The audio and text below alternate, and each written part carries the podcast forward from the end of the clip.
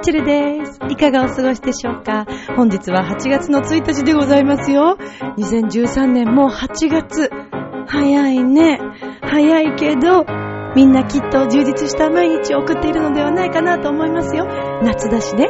海とか行ったり、ビール飲んだり、ビアガーデン行ったり、みんな楽しんでますでしょうかさて、えー、ビッチェルのラブミッションというこの番組はですね、えー恋愛、そして夢をテーマに、えー前向きに、みんなと一緒に前に進んでいこうじゃないかって、前向きに前に進んでいこうってそのままじゃないかっていう話なんですけども、えー明るく楽しくをモットーにしておりまして、不可能を可能にする女、ミッチェルがですね、えー時速300キロをかけて人生を駆け抜けるというね、えーそんな、え番組になってます。はい。まあ、どんな番組だっていう話ですけどね。まあ、あの、今回はですね、怖い話を、えテーマにですね、あの、お便りを募集いたしまして、えー、なんつうかね、いただいております。えー、まあ、そんなご紹介もしつつ、えー、それからですね、あのもうそろそろですけども、前回もご紹介しましたダンスイベントがですね、近づいておりますから、ミッチェルもとっても楽しみにしているというところなんでございますけれども、今日もみんなと元気に行きたいと思います。ミッチェルお兄さんも健在ですよ。よろしくお願いします。この番組は、輝く人生を共に、研修、司会の株式会社ボイスコーポレーションの提供でお送りします。それでは今週も始まります。ミッチェルのラブミッション。ウェルカム。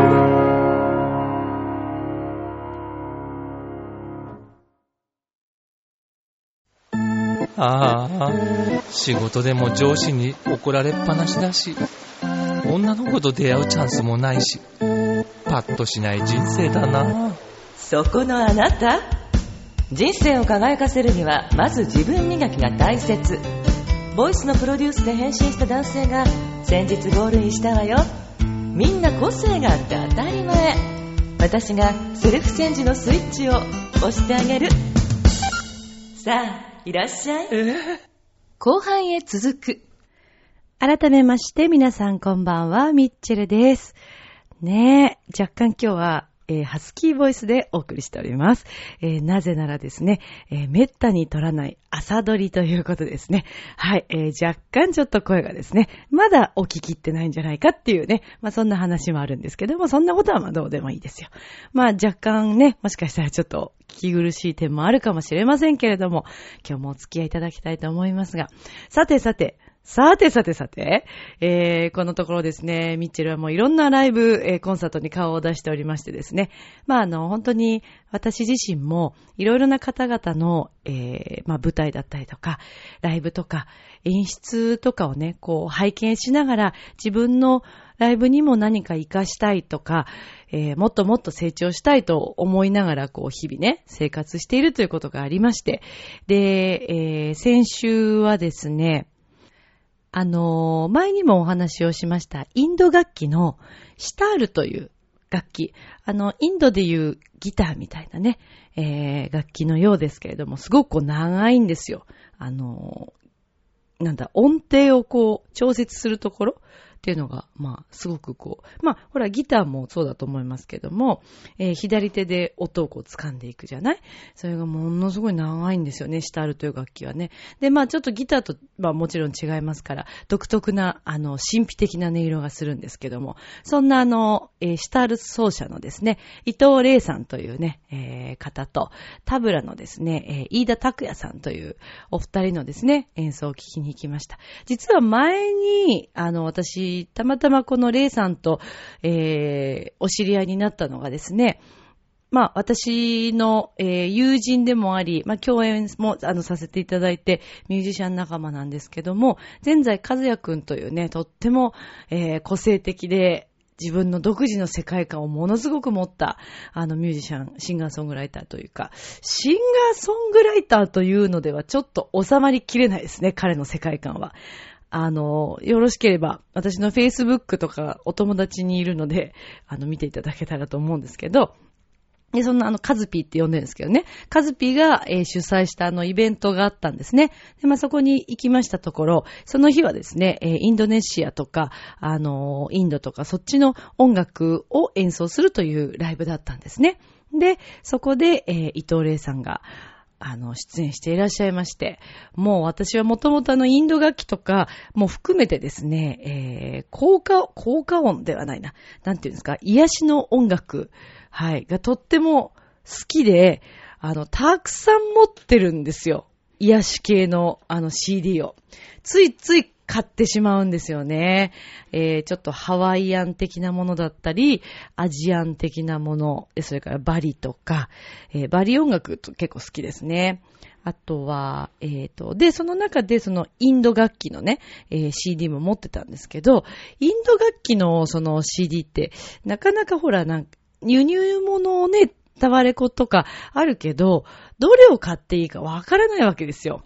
で、聞けるのもね、最近はほら、あの、機械で、こう、ピッてバーコードを入れると、山の楽器なんかでもありますけど、そういうのできるんですけど、まあできないのもあったりして、ちょっとどれを買っていいかわからないっていう、よくそんな状況にもなってたんですけどね。で、まあインド楽器の CD はだから私、そんなに持ってなくて、で、まあその日はインドネシアってことだったんで、すごくまあ楽しみにしていったんですけども、でその日もタブラというね、えっ、ー、と、これは、えー、太鼓のようなものなんですが、はい、えー、これも、えー、インド楽器の、えー、太鼓ですね。またこれも独特な音色がします。で、えー、その演奏をもう聞きまして、もうその持っている雰囲気から、弾いている姿から、もう魅了されてしまいまして、えー、私はもう伊藤玲さんの大ファンになったんですね。もう何と言っても、速いパッセージと、ものすごい左手の動きが、かっこいいんですよね。うっとりしてしまうその音色、それから、ここまで体柔らかいかってわかんないですよ。実際はどうか知らないけど。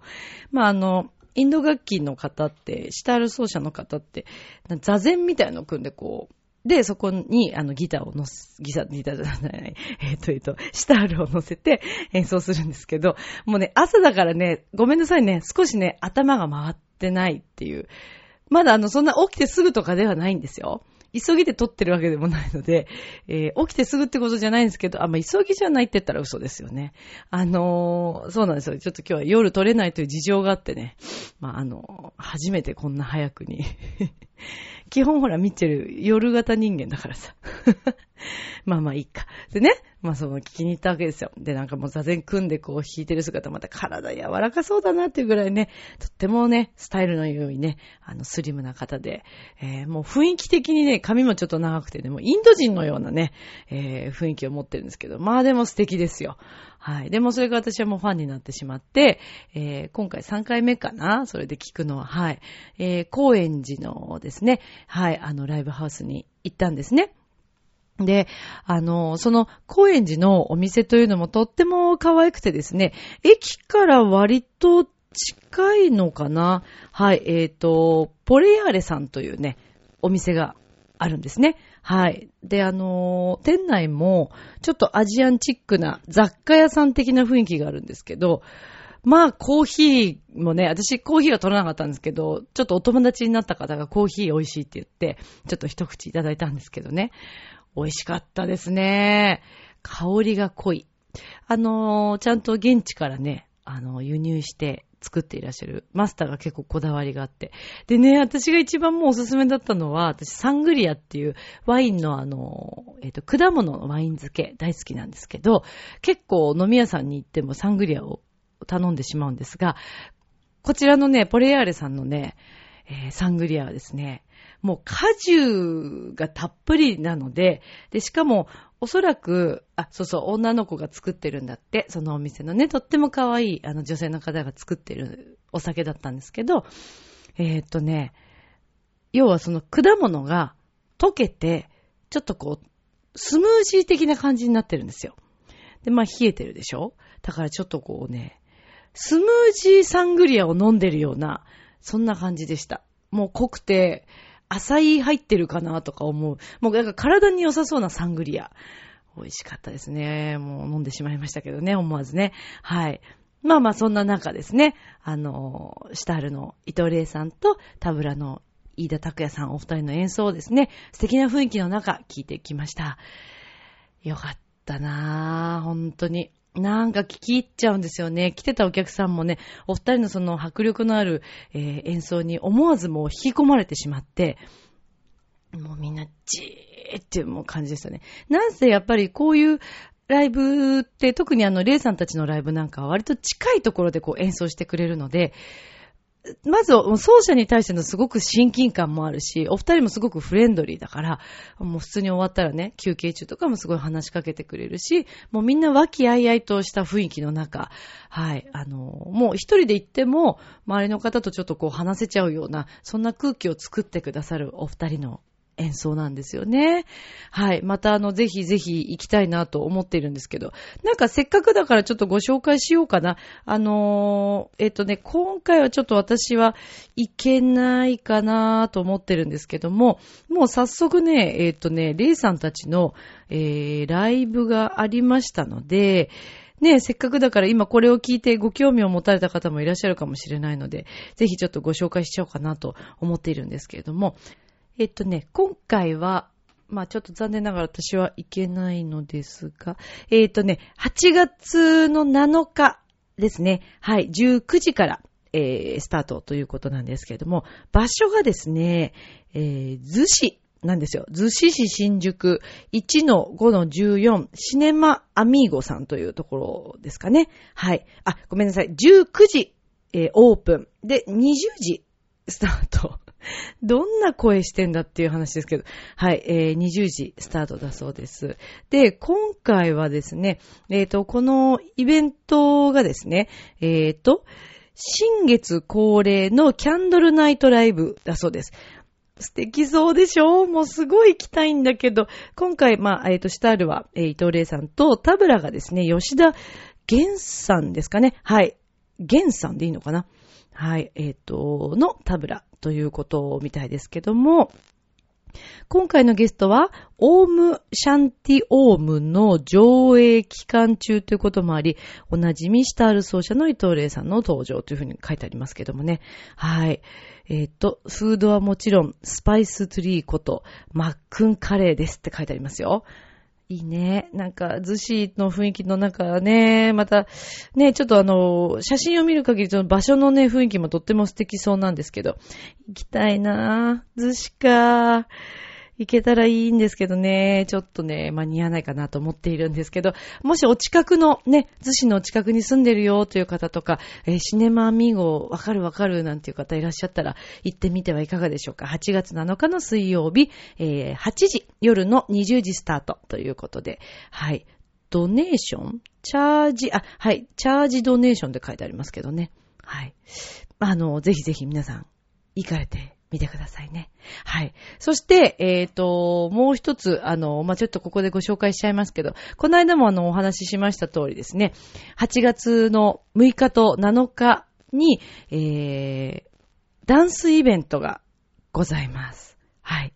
えー、私はこちらには遊びに行かせていただくということになっておりますけれども、えー、私もあの何度かお世話になっております、えー、ダンサーさんのですね、南山光則さんというね、もう本当に素敵な、はい、えー、ダンサーさん。そして、えー、私もあの大好きな憧れの荒井みやびさんはじめ、その他にもですね、たくさんのダンサーさんたちが出演されるんですけども、あの、ダンス実際にね、私も教えていただいてお世話になっております、えー、ナスダ・レイナさん。はい。はじめ、まだまだたくさんのダンサーさんたちが出演されます。で、このダンサーさん方はですね、もちろんご自身の、えー、ソロだったりとか、えー、グループだったりでも活躍していらっしゃる皆様なんですけども、ダンススクエア、えー、葛西と、それから浦安にありますダンススクエアというね、もう、あの、たくさんのテーマパークダンサーも出していらっしゃる、えー、このダンススクエアからの講師の先生たちでもあるということで、え、今回た、あの、特にね、すごくもう期待が高まっているわけですけれども、えー、ダンススクエアカンパニーショーケースのスタートという題名で、えー、夢の始まりはこの一歩からというね、そんな題名で今回始まります。で、えっ、ー、と、もう本当に先生たちがね、こぞってもうソロの、ソロでも活躍されている先生方ですから、ね、内容はもう本当に期待なんですけれども。まあ、で、えっと、8月の6日の火曜日と7日の水曜日、両日なんですけれども、18時半開演。ということです。えー、場所が浦安市文化会館の小ホールとなっておりまして、チケットは2900円の、えー、自由席となっております。で、皆さんよろしければダンススクエア、カタカナで入れていただきますとですね、ホームページの方にも随時あの更新していらっしゃるということですので、情報など、もしよろしければ皆さんあの調べてみてはいかがでしょうか。もうね、来週に迫っております。私も楽しみにしておりますけれども、えー、ダンスにもご興味のある方いらっしゃいましたら、ぜひぜひこちらににも足を運んでみてください。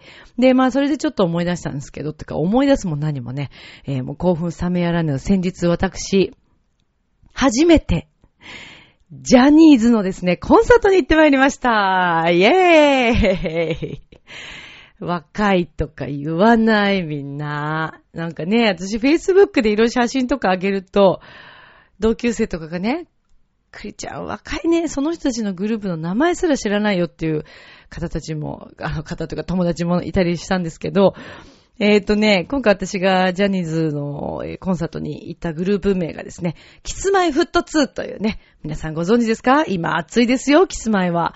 まあ、私はね、オット TV の、オット TV でいいのかな？はい、えっ、ー、と、昨年の年末にですね、死にかれという、えー、まあ、その、えー、ドラマがまああって、それを年末に再放送で、もう、あの、ずーっと暮れに、連日夜中に全、全話やってたんですね。50話ぐらいあるのかな。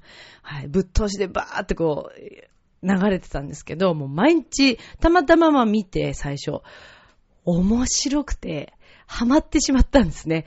5夜連続かなんかでずーっとこう、全話を、えー、流してたんですけども、完全にドハマりしましてね、そのドラマに。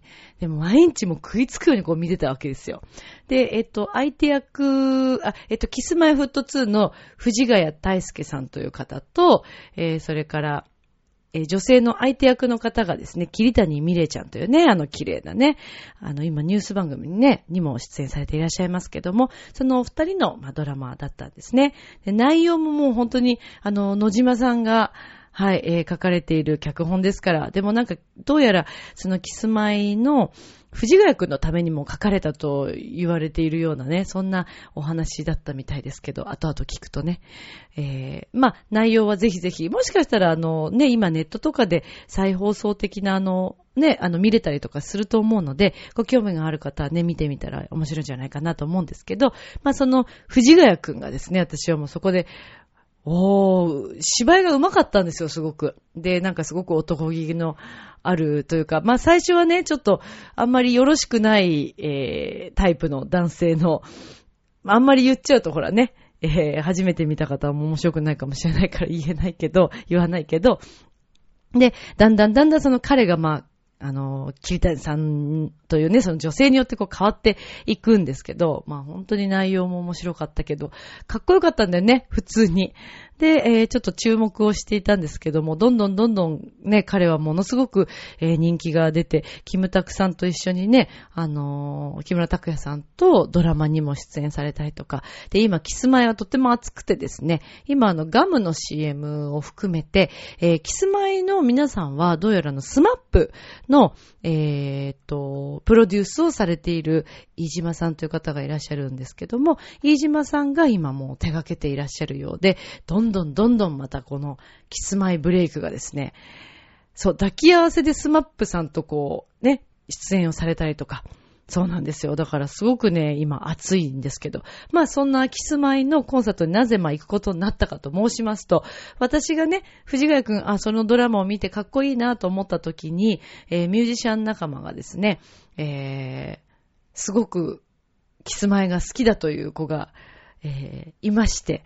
で、まあ別の玉森くんじゃなくて、北山くんっていう、もうね、私もね、名前をね、やっと少し覚えてきたんですけど、北山くんというとってもお話が上手な、あの、MC 上手なね、グループの中でももう、あの、そうですね、えー、中井くんポジションですかね、言ってみれば。はい。という方がいらっしゃいまして、で、私の友達は、その北山くん推しだったわけですね。推しメンだったわけですね。AKB 的なね、言い方をするとね。で、私は、あの、藤ヶ谷くん推しメンですから、で、まあ、あの、いいね、なんて言ってて。で、あれはあれよという間にもうその友達もですね、かなりハマったようで。で、あの、ファンクラブ、あの、ジャニーズってファンクラブに入らないと、チケットは購入できないんですね。で、えー、その子は入りまして、そしたら、えー、今回のですね、え横浜アリーナ公演が当たったということで、じゃあ行こうかという話になって、えー、一緒に行かせていただき、便乗させていただきました。まあ会場に行ったら、やっぱりペンライトとね、うちわは買うんだろうなと思っていて、もうみんなちゃんとね、装飾してきたりしてるわけですよ。自分で。前の今までのコンサートで出たそのうちわとかを使って、えー、裏面にはね、何か違う自分のこうメッセージを書いたりとか、ピースしてとか、愛してるよとかもみんな書いてるわけですよ。目立つようにね。すごいね。でもね、あんな風に思われてみんなどういう気持ちで歌ったり踊ったりしてらっしゃるのかなと思って、いろんななんか気持ちになって見てましたけど。で、またね、席が良かったんですよ、これがまた。えー、っと、下手袖のですね、側の前から16列目ぐらい。で、もうほんとすぐそこに、あの、彼らが来てくれるという状態で、キスマイフット2の皆さんはですね、ローラースケートがとっても上手ですので、はい。まあ、えっ、ー、と、ね、昔もとても、もう大人気でしたけど、ヒカルゲンジさんいらっしゃいましたよね。今のヒカルゲンジさんみたいな感じなのかな。うん。で、年齢層、応援しているファンの人たちの年齢層もすごく幅が広くって、ね、小学生から大人の方々までいらっしゃるんですけど、まあ、便乗してね、私もあの、楽しんできました。もうね、一言。ジャニーさんすごい。伊達に言うとか言ってませんよ。言うどうしたのとか言ってないですよ。さすがですね。まあ、演出だったりとか、えー、それからこう、男の子たちの見せ方というか、もう、私たちその女性にとって一番、まあそれはもちろんそのアーティストさんたちによって、いろんなグループによってやり方も違うでしょうし、演出の仕方も彼らがいろいろ考えたりもね、しているようなので、その辺も違うと思うんですけど、キスマイの皆さんもですね、すごくいろんな、あの、みんなに楽しんでもらえるようにってことをすごく考えて、えー、構成をしているようで、あの、キスマイフット2さんをね、知らないという方もいらっしゃるかもしれないので、まあちょっとここでね、講座を開かせていただくと、まああんまりそんなに詳しくない私からの講座ですけど、彼らはですね、もうデビューして結構経っていらっしゃるということなんですね。すごく、あの、苦労して、ここまで来たということで、なんかすごく親近感というか、あの、一生懸命ここまで自分たちの立ち位置を、ポジションをね、獲得してきたと言っても過言ではないグループなのではないかなと思うんです。で、えー、やっぱりこうメンバーの中でいろいろ引っ張っていくね、メンバーがいたりとか、ポジションがもうみんなちゃんと決まってて、で、スマップにもやっぱり憧れて、で、えー、ね、今活動していらっしゃるようなんですけど、あんまり説明になってなかったよね、今ね。このぐらいの、ねえ、情報だとね、わかんないですよね。まあ皆さんのキスマイフット2で、はい、見てみたら、あの、ネットで出てきますからね。で、キスマイの面白いところはですね、ジャニーズの中で、一番ブサイクなグループと言われているところから始まっているような気がします。というのが、えー、夜中の番組でですね、ブサイクキスマイという番組があるんですね。で、たまたま私もそれ夜中に、たまたま初回初めてのキスマイのそのブサイクキスマイの、えー、最初の番組を、はい、第1回目を放送を見たんですよ。で、えー、ジャニーズでこういう人たちいるんだって、あの、こういう人たちって、ブサイクって意味じゃないですよ。なんか、ブサイクって言われて売り出すジャニーズっているんだっていう、そこに面白いなと思ってこう見てたら、全然そんなブサイクじゃないんですよね。でも、うん、なんていうのかな、王道言ってるその、売れてるジャニーズの皆さんと比べると、ちょっと、ちょっとカラーが違うグループと言ったらいいかな。はい。でも全然ブサイクじゃないですよ。みんなそれぞれすごく綺麗なね、端正な、ね、お顔立ちをされていらっしゃいますよ。皆さん綺麗ですよ。はい。で、えー、見てたらすごく面白くて、そのブサイクキスマイという番組の中ではですね、えー、こういうデートの時、どんな風に、その彼女にこうキスをするかっていうのを、まあ、実践するんですよ、みんなそれぞれが。はい。ちょっとドラマ仕立てになっていて、全部その構成を本人が台本とかも多分考えて、えー、角度とかね、見せ方の角度とかも自分たちで考えて、あのー、映像になるんですけど、まあ、これがまた面白くてですね、でね、そのね、その内容がものすごく気持ち悪くて不細工な人はいるんです。で、そ、そこに対して、え、いつも100人ぐらいの女性がこうアンケート、その映像を見ながら感想をみんな書いていくんですね。で、それをテレビの画面にこう差し込んでいくんで、ここがまた面白いんですよね。えー、だからそういった演出もすごく面白いんですけども、で、なんかこう、とんでもない演出があったりすると、ありえないとか出てくるわけですよ。気持ち悪いとか、もうなんか、もういなくていいとか、なんかいろんなも結構ひどいことをはっきり、アイドルに向かってね、女性がそういう目線で言うっていうのがまた新しくて面白くないですか？ねえ。えっ、ー、と、毎週なのかな？ブサイクキスマイ、あの、皆さんやってますから、夜中。はい。ぜひ見てみてくださいね。ほんと面白いから。で、そのブサイクキスマイの番組の、えー、その一部をですね、舞台の上でね、やってたりとかして、マネキンを使ってデートの帰り、横浜デートの帰りのキスの仕方っていうのをみんなそれぞれ、えー、ね、演技をしてましたけど、まあそんな面白みもあったり、ローラースケートのね、えー、とてもかっこいい姿を見せてくれたり、歌もすごく皆さん上手で、はい。とっても素敵なコンサートでした。かなり私もはしゃがせていただきましたけど、でもあの1万5千人が、ね、ペンライトを振ってるその姿っていうのはすごいですね。生で初めて、あ、初めてではないか。一回昔中学生の頃にスマップが大ブレイクする直前にですね、ミュージカルをスマップさんがされてて、それを見に行ったことはありますけど、まあそれ以来、本当のジャニーズコンサートっていうのは今回が初めてでしたけど、またね、機会があったら行ってみたいなとすごく思いました。えー、森光子さんがジャニーズにハマっていたというか、ね、演出を学ぶためにもね、ジャニーズの皆さんのコンサートに行かれていたっていうことを、あの、お亡くなりになってからね、私もいろんなブログとか、えー、いろいろなあの、テレビとかで拝見して聞きましたけども、その気持ちがよくわかりますね。うん、もう演出もまずすごいですからね。はい。まあ、ジャニーズがお好きな方には分かっていただける話かも。男性、で、でもね、男性の方も来てましたよ。で、あの、キスマイのグループの皆さんも男性の方手挙げて、みたいなことをしてて、もう皆さんわーって手挙げて、まあもちろん、ほぼ女性ですけども、男性もいろんな見方というか憧れだったりとかね。で、みんな言ってたのは、自分たちがブサイクキスマイっていう番組やってるから、こいつらかわいそうだな、応援してやっかって気持ちで、皆さん見に来てくれたの？みたいなことをおっしゃってましたけど。ね、だからすごくそういう意味ではフレンドリーなグループなのかな、なんて、はい、思ったりしましたけどね。ね。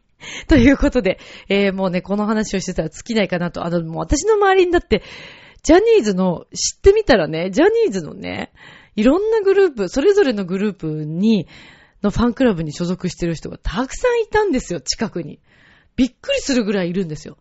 で、ジャニーズの、あの、年会費、1年間の年会費って結構そんな高くなくて、え、そんな金額で入れちゃうんだっていう、1年間、毎月じゃないからね、金額ね、あの、会費を払うのは。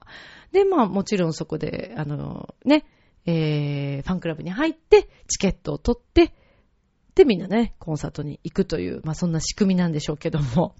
仕組みって言っちゃいけない。そんなことない。あ、ミッチェルもそういう風にすればいいのかな。ファンクラブに入ったらチケットが買えるとか来なそう 来てね。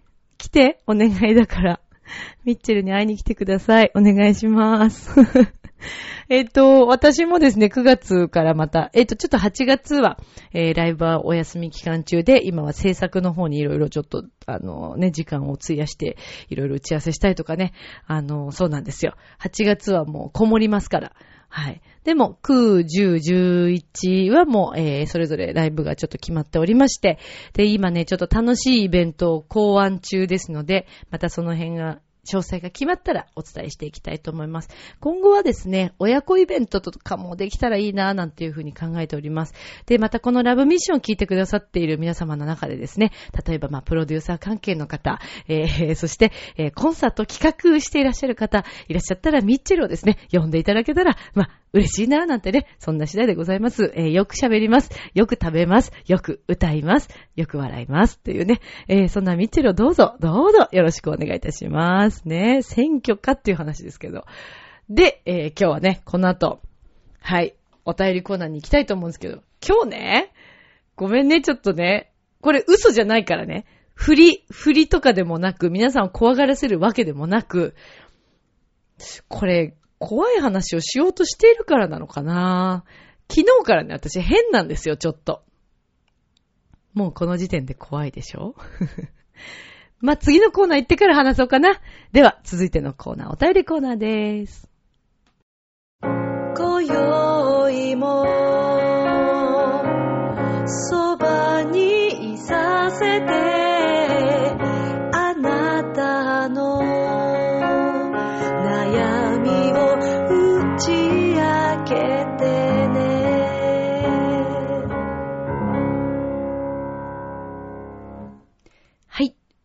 コーナーなんだけど、いやね、あのね、昨日のことですよ、まず。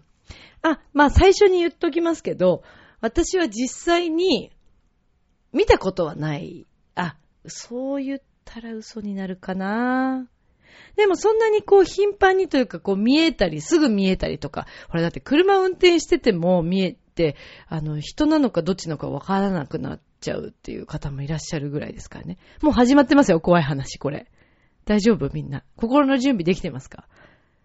夏だからさ、稲川淳二さん的なね、感じで。大丈夫、大丈夫。笑いも入れていくから。ミッチェルだからね、そんな怖く話せないから大丈夫。でもこれ本当にちょっとびっくりした。昨日何だったのかなと思うんですけど、まあ、とある町に行きましたよ。私は。はい。とある町に行きましてですね。まあ、帰りがけなんですけど、あのー、どう？効果音作ってみた。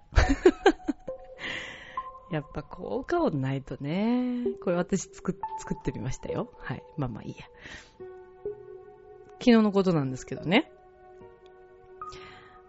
まあある町から電車に乗ろうと思いまして、駅に向かったんですよ。で、まあ何気なく普通に昼間ですからね。普通に歩いていたんですけど。まああの、天気も良く、時間帯も本当に昼間で。ねえ。息飲んだ？ちょっと息飲んだ？大丈夫？いきなりですね、腰を私掴まれたんですよ、昨日。で、え？と思って、パッて、後ろ見たんです。誰もいないんだよね。これ本当の話です。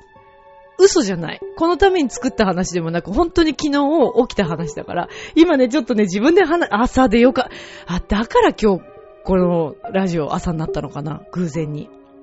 牛蜜時って気をつけてね。2時以降は本当みんな危ないから。はい。まあまあまあ、そんな話ですよ。私は結構いろんなそういう経験が、実は、こう見えて。見えない、おー、今自分、やばい、もう自分で音楽作ったけど、ほら、パッとさ、即席で作ってるからさ、どこですごいドキッとするのが来るか分かってなくて、今めっちゃ、うわ、ドキッとしたもんね。いやー、ほんと。でもね、やっぱね、いいね。こういうの楽しいね、たまには。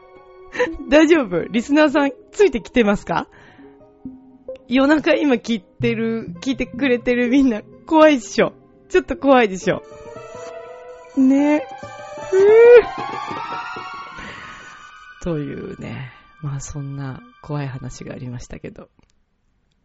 でも、私それだけじゃなくて、もう一個今みんなに話したいの。まあ朝で本当に良かったなと思うんですけど、こんなの初めてです。今日ね、ラブミッション撮ってる最初から、あのね、私今イヤホンでこう撮ってるんですけど、バチバチバチバチなんかすごい音がするんだよね。やばい、大丈夫かな？なんか、私お払いしてもらった方がいいのかな？若干今日は本当に本気で怖いですよ、私なんとなく。ということで、お便りをね、いただいてますから、えー読んでいきたいなと思うんですけどね。じゃあ、まず、一つ目のお便りから、行きましょうか。ごめんね。音楽一種類しかないから許して。じゃあ、こちらから行きます。むつきさん、愛知県からいただいてます。ミッチェルさん、チャオ。読み方を普通で言って。先日イタリアンバイキングの店に行ってきたのですが、ミッチェロニ氏のサインがなくて、がっかりな、むつき玄也です。もうこの、その方が怖いよね。ミッチェロニさんのサインがある方がちょっと怖いけどね。さて、面白くなってきた。今回のテーマ、怖い話ですが、もう10年以上の前のことです。深夜の国道、雨が降っていました。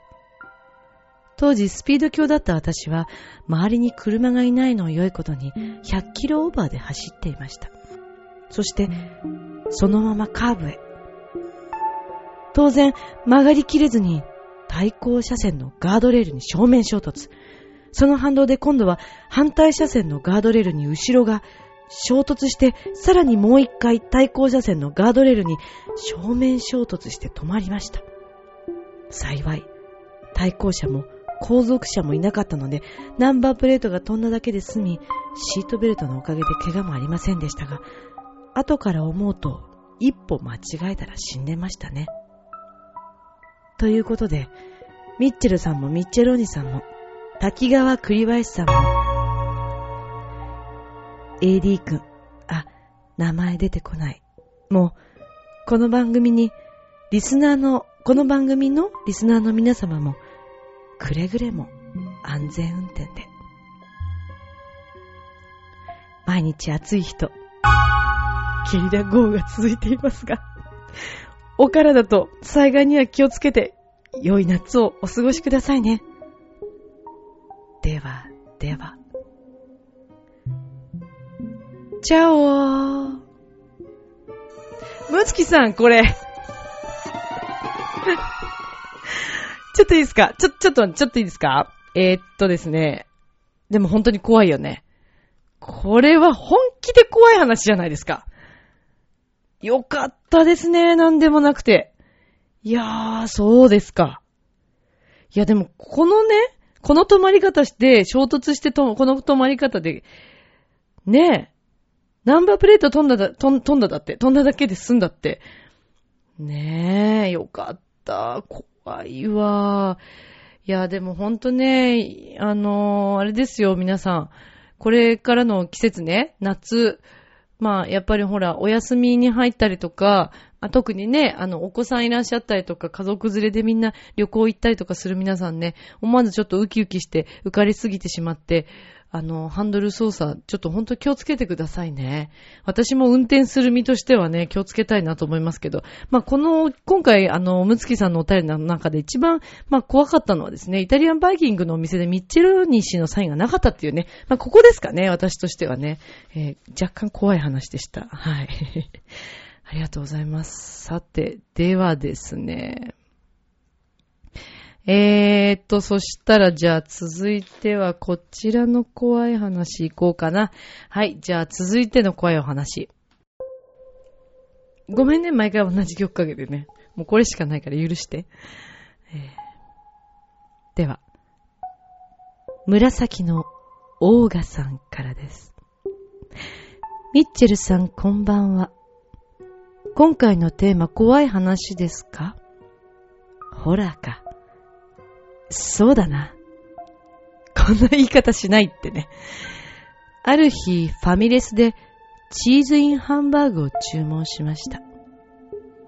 10分ぐらいして運ばれてきた美味しそうなハンバーグ。早速食べようとナイフを入れました。しかし、切っても切っても、お肉から出るのは肉汁ばかり。店員さんを呼んで確認しました。チーズインハンバーグにチーズが入っていないんですが。あは溶けちゃったんじゃないですかね。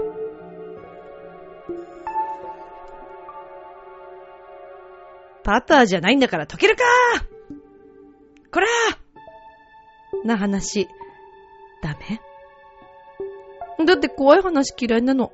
つうか、注文間違えられて危うく開き直られたという、ある意味、怖い話だよね、これ。ちゃんと取り替えてもらいましたけどね。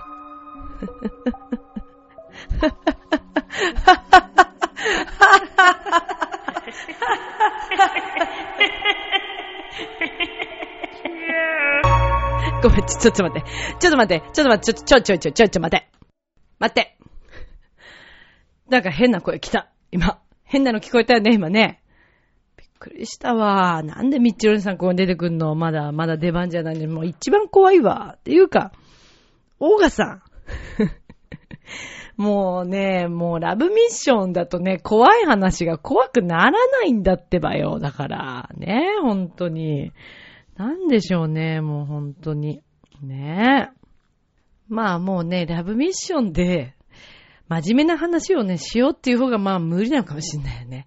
ミッチェロニさんいる時点でもうね、その時点でもうね、終わってるよね、もうね、本当にね。まあ、まあいっか。まあいっか。じゃあ、えっ、ー、と、続いてのお便りに行きたいと思いますよ。ね。もう一通までね、はい、読みますよ。5月1日に入籍し、5月3日に結婚式を挙げました。単に5月ってだけなんですけど、一応5月来ます。あとは、今年が結婚して5年ってくらいかな。で、これはっていうね、これも前回の話じゃないかっていう話ですけど。何あの弱々しい乙女さん。いや、嬉しいよ。ありがとうございます。てか、この曲聴きながらでいいの？怖いことじゃないよね。結婚したことは怖い話じゃないよね。結婚生活って怖いとかそういうことじゃないよね。大丈夫だよね。まあ、5のつくね、数字、あの前回、えー、ね、5のつく50回配信ということで、5のつく数字記念日教えてくださいっていう話だったんですけど、遅ればせながら投稿しますということでいただきましたよ。はい。何あの、弱々しい乙女さん大阪府からいただきました。ありがとうございます。まあね、あの、怖い話ではなかったですけどね。まあ、というね。だから結局元も子もね、なん、誰もみんな怖い話してないよっていう。私だけじゃないですか。意外と怖い話してるの。でも昨日の話は本当だよ。これはね、嘘ではないです。私ね、たまにあるんですよ。あの、誰かが後ろからこうなんか肩を叩くとか、いや、ちょっとなんかゾッとしたんだけど、もうだらほら、もうさ。でも本当です、本当です。あります、あります。全然あります。あのー、あと、生き量って怖いよね。はい。生き量の方があの、亡くなってる人より怖いって私聞いたことあるけど、これは本当だなと思っていて、前にも話したかもしれないですけど、家に帰ったらね、窓側に、窓際に、男の人の影がありまして、で、立ってんですよ。まあ、その人が、まあ誰かっていうのは想像してたんですけど、その人は、付き合ってたかと思ってた彼氏でした。はい。一番怖い話でしょこれ。ね。付き合ってたと思ってたんだけどね、付き合ってなかったっていうね。まあ、これが一番私の中で怖い話です。はい。ということでね、え、もう一通ね。はい。えっと、お便りを読みたい。ありえないでしょだって。ね、だってさ、恋人同士とね、何ら変わらない関係性で付き合ってないって、まあそういうこともあるよ。まあ人生だもん、そんなのもいろいろありますよ。35にもなればね、そりゃいろんな経験しますさね。はい、ということで、もう一つね、とっても嬉しいお便りをいただいてますので、えー、読ませていただきたいと思います。えー、前、その、えっ、ー、と、この前、えー、2週にわたってね、お便りをくれていました、マッシュルームさんからなんですけども、えー、っとですね、読んでいいのかな？マッシュルームさん読みますよ。嬉しかったので。ミッチェルさんこんばんは。こんばんは。2週にわたって恋愛相談に乗ってくださってありがとうございました。恋愛相談って身近な人にしにくくって、のろけてると言われて終わってしまったり、それよりも相談した彼とその友達が会った時に、なんだか彼に申し訳なく思うのです。よくわかります。ねえ。でも相談したくなっちゃうんだよね、女子はね。ねえ。えー、みちるさんに親身になってお話をしていただけて嬉しかったです。ありがとうございました。いえいえ、こちらこそ、ね、赤裸々にあの、ね、あの、素直にお話教えてくださって私はとっても嬉しかったです。えー、なんだかんだで30代中頃になると女性は切羽詰まってきますよね。何よりも出産のことです。そう。そうなの。それはよくわかる。今すぐ欲しいとは思えない、すぐ欲しいと思えないけど、年齢は待ってくれないですからね、本当に悩みます。今えー、前回の放送で、ミッチェルさんも同世代と聞いて、より親近感が湧いてきました。これからも応援しています。マッシュルームということで、マッシュルームさんありがとうございます。とっても嬉しかったですよ。でもほんとね、出産はさ、私たちの年齢になってくると、やっぱり本当に本気でね、考えないとって思ったりするけど、大丈夫。マッシュルームさんちゃんと、あの、いるから。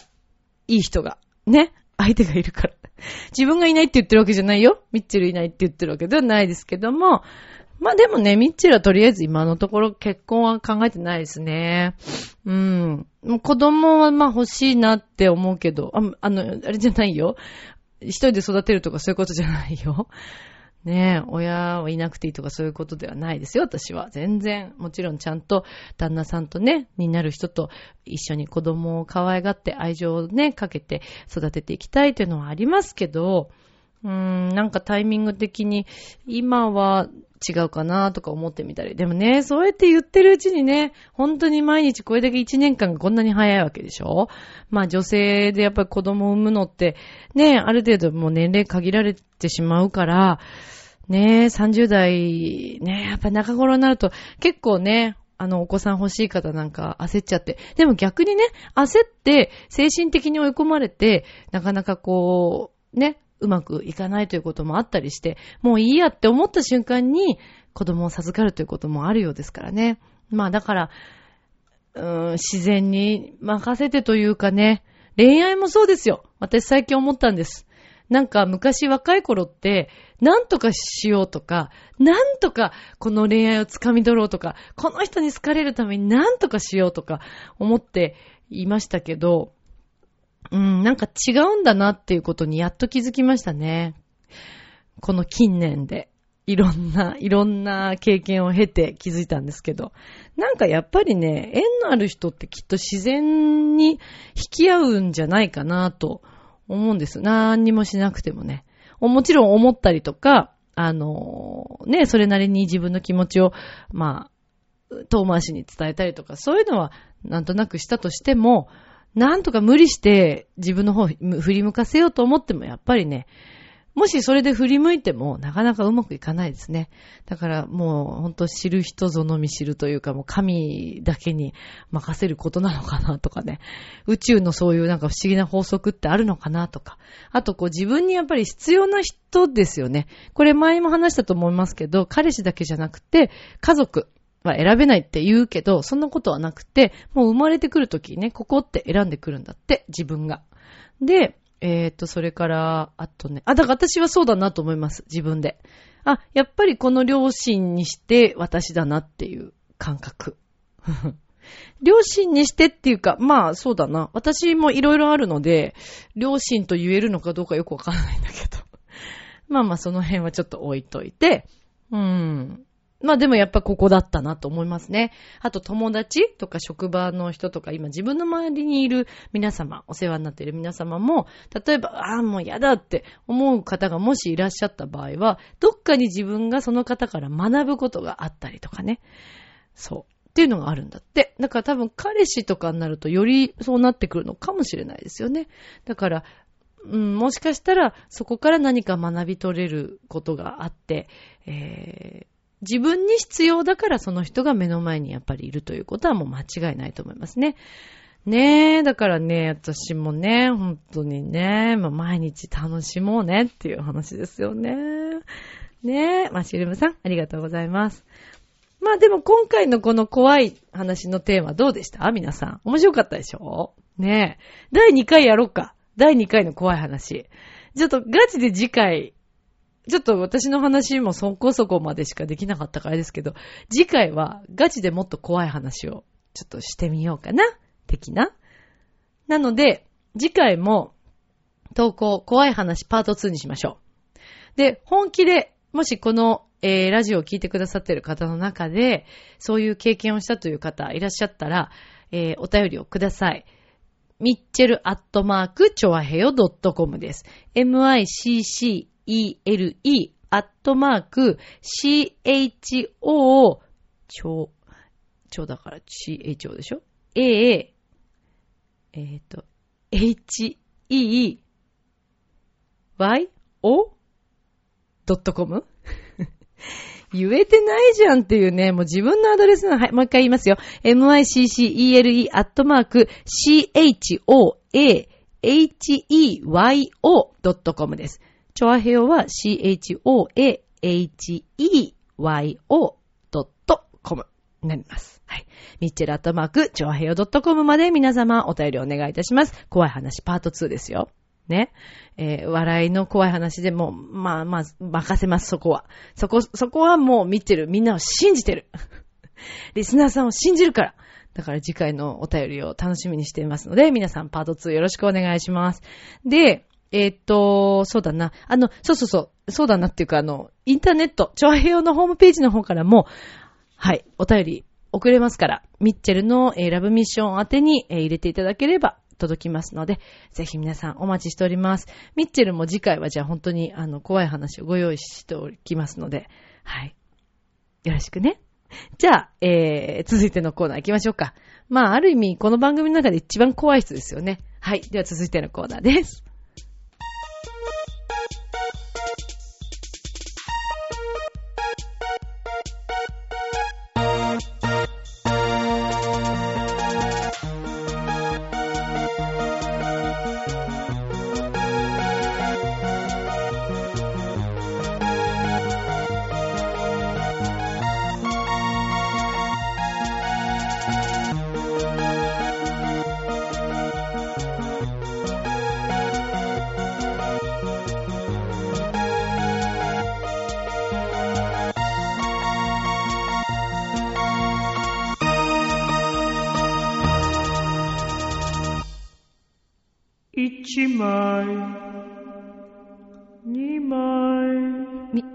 ミッチェローニさん？何がですか？言い直しました？なんで笑ってるんですか？だから何がですか？はい。七枚、何なんですか？リカバありがとう。は？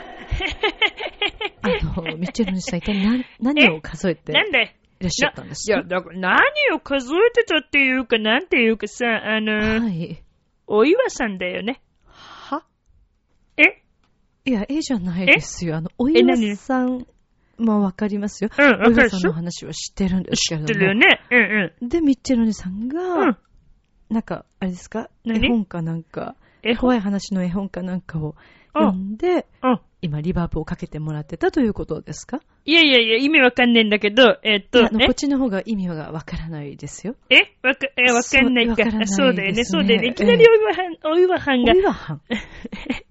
え？お岩藩ですか？いいんだよ。なんか、ずいぶんちょっと、チャキチャキな感じですね。そうだよ。お岩ん。藩だよ。もう江戸っ子だよね。うん、そうそう。皇帝史みたいな、皇太子を皇帝史みたいな、そういうもんだよね。何の話を太陽、太とかそういうのと、まあ、お岩藩でいいんだよ。まあね、だから、お岩藩がね、ねの、ちょっとあの、1枚2枚って数えるでしょ？で、今日ほら、はいミッチェルがさ、なんか怖い話っつってね。そうですね、うん今日は、ええあったから、ええまあ、だからちょっとミッチェルに真似したくなったんだよね。だからまあ言ってみました。以上です。ああ、そうなんですね。まあ、はい。じゃあ、ということ怖いです。話の続きということで、うんミッチェロニさんは、お岩藩のうん真似をして、うんうんうんで、1枚、2枚と言ったという、そういうことですかねあ。そういうことです。あんでもねえね。あそうだね。はいあんでもねえよ。あそうそうだよ。うんそういうことになってるよ。えーだからね、あのーはまあちょっと、少しね、怖い雰囲気を、この愛情表現でもね、出したい。そう思いましてね、えーミッチェロニーはね、はい。えー最大限に頭の中を振り絞って、怖い話と言ったらなんだろう、なんだろう、なんなんだろうということでね、考えたわけです。自ですね。えーその結と果、はい。えー以前ね、はい。菅之助、僕の旧友の菅之助、バリトン歌手のね、はい。菅之助が、菅ね、はい。教えてくれた、えーん、このお岩さんのお話、僕はね、身震いをした。震えました。あまりの怖さにああ、そうなんですね。震えました。なんでそんなに貯めたんですか？よくわからないんですけれども。いや、だって怖いんだもの。なんで急に笑ったんいや、ですか？で、いきなりね、1枚、2枚数えられてもね、ええはい。ね、びっくりするようなお皿でしょ？割ったんでしょ？確かね。まあそうみですね。ちろにもね、小さい頃ね、あのーそうですね、ちょっといたずらっ子だったものですから。あそうなんですね。とても大切なね、はい。お皿を割ったことがありまあす。その時にですね、うちのマンマが、はい。マンマがですね、いいですとても甲高い声で僕に言いました。はい、なんと。カッツカッツテストでカッツと言いましたね。いきなり。カッツカッツ。わかりまミッチェロニカッツ。どういう、どういう意味なんですか？あー、コンチキショーとかね、えーバカ野郎とかそういうね、危険な言葉ですね。あんまり綺麗じゃないですね。あんまりあの、使うと綺麗ではない、そういう言葉。ですね。うちのマンムははっきり言いました。ミッチェロニお母様カッツォ、テストでカッツォつってね。もう大丈夫ですよ。何度も言われたものですからね、えー僕は一生懸命ね、攻めたいんで、えーお皿を攻めない戻そうとしました。するとうちのママはもっと、はい。カッツォカッツォとね、えー大声で叫びましてね、えー殺されるかと思いました。ミッチェロニさん、とりあえずあの、カッツォが言いたいというだけですよね、今の感じだとね。なんでよ？そうですそれは言いたいでしょ。なぜかというとね、今日のね、まえー、イタリア語、この愛情表現にカットという言葉を使ってみよう。コンチキショーという言葉です。そんな言葉をえーこんな言葉をですね、はいイタリア語のこう表現として使うのは、ええこのラブミッションぐらいだと思われます。そうでしょうね。はい、そうだと思います。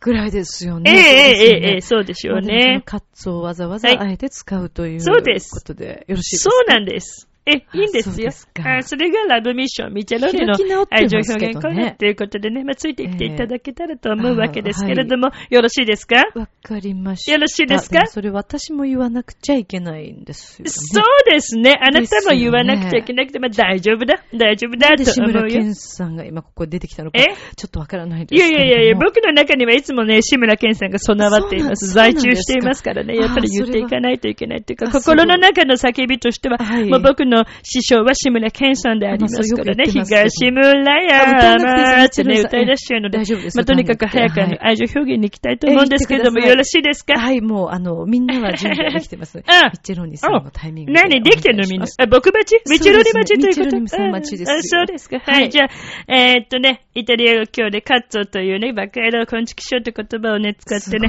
愛情表現をしたいと思います。はい新しい試みね。はい、じゃあこちら。私の誘いを断るなんてカッツ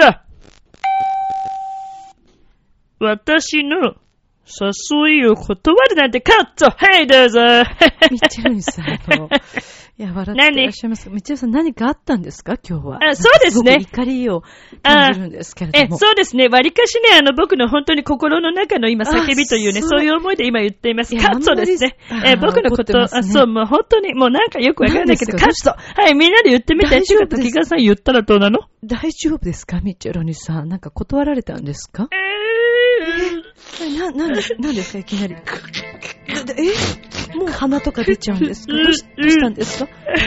音楽ー、も？めっちゃロニー、本当は、はい。とても楽しみにしていたことがありました。あ、そうなんですね。デートしかしながら、はい。その方が急に、ええどうしたんですか？ああ、ちょっと、ミッチェロニさん。マイク入ってますからね。予定が、予定が入ってしまった。そうなんですね。それは口実なのか何なのかよくわかりません。ねでも、みちらに1ヶ月ぐらいずっと楽しみにしていたこの日を。それは、なのに、息吹きすぎですから、ちょっと、いい感じで音楽終わりましたね。大丈夫ですか？ミチェロニさん。本番中なんでね。まあ実ってことはないと思うんですけども、まあ、残念でしたね。えー、そうね、残念。まあでもそういうことがあります。それが、それが人生ということ。そうでしょうね。えーそして、えー僕今月の中で一番これが怖い出来事ですねはい。そうだったんですえね。ー恐れていたことが起きてしまった。あ、恐れてた本当にんです残念でならない。まあでも僕の支えを 断るなんて、カツオカツオカカみカカツオみカツオカカカツオみカツオカツオカツオ？カツオじゃないですね。え、違います。泣いてんですか？笑ってんですか？ね。うん、ちょっと、あの、マイク通ってますから気をつけてくださいね。えー気をつまあ、あけてよ。の、またね、きっと、うん。誘いに乗ってくれる日がうん。来るんじゃないかと思います。え？慰め？大丈夫ですよ。何それとも、なんかバカにしてんの？バカにはしてないですよ。今日はちょっとバカにはしえてない今日です、ね。今日はちょっとバカにしてないってどういうこと？いつもバカにしてるっていうこと？まあそうです。そこは特に否定はしないんですけれども。否定しといてよ、そういうのはね。今傷ついてる矢先なんだからさ、まあそういう時はね、えねそんなことないですよというのが、まあ、しきたりというかね、日本人としてのね、なんていうかね、まあいいんだけどもまあとにかくね、あちょっと悔しいこと、そして切ないことがあった時は、はい。まあ、本人には言わず、自分の部屋の中、そねして、ね海でもいいです。はい夏だからね、そう海って、ですね。海ですからね。カッツカッツね。はい。叫んだらいい。そしたら、きっと、はいいいことあるよ、ミスタードーナツってことでね。みちるさん、それね。はちょっと違いますけど。ね。まあでも。ドーナツ食べたくなったね。みちるさうんん、元気出してください。ありがとうない。ありがとごうね。飯でも、え？行きますか？あれ？誘ってんの？え、誘、誘った今、もしかして。え？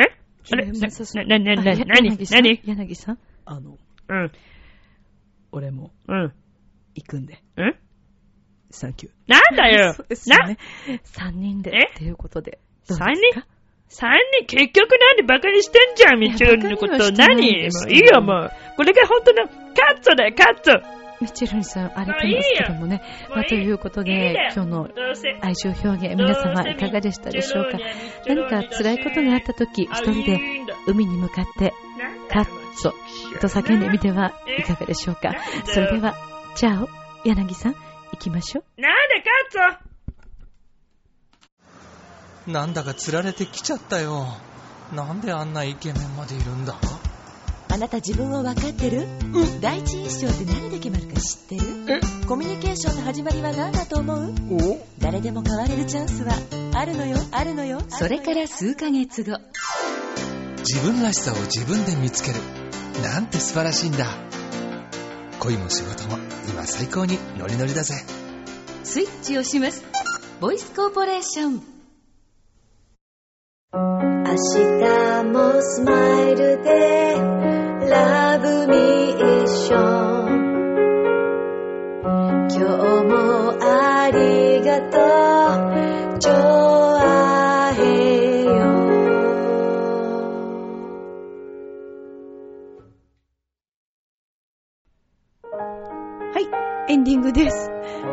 さん荒れてたね。大丈夫かねということでね。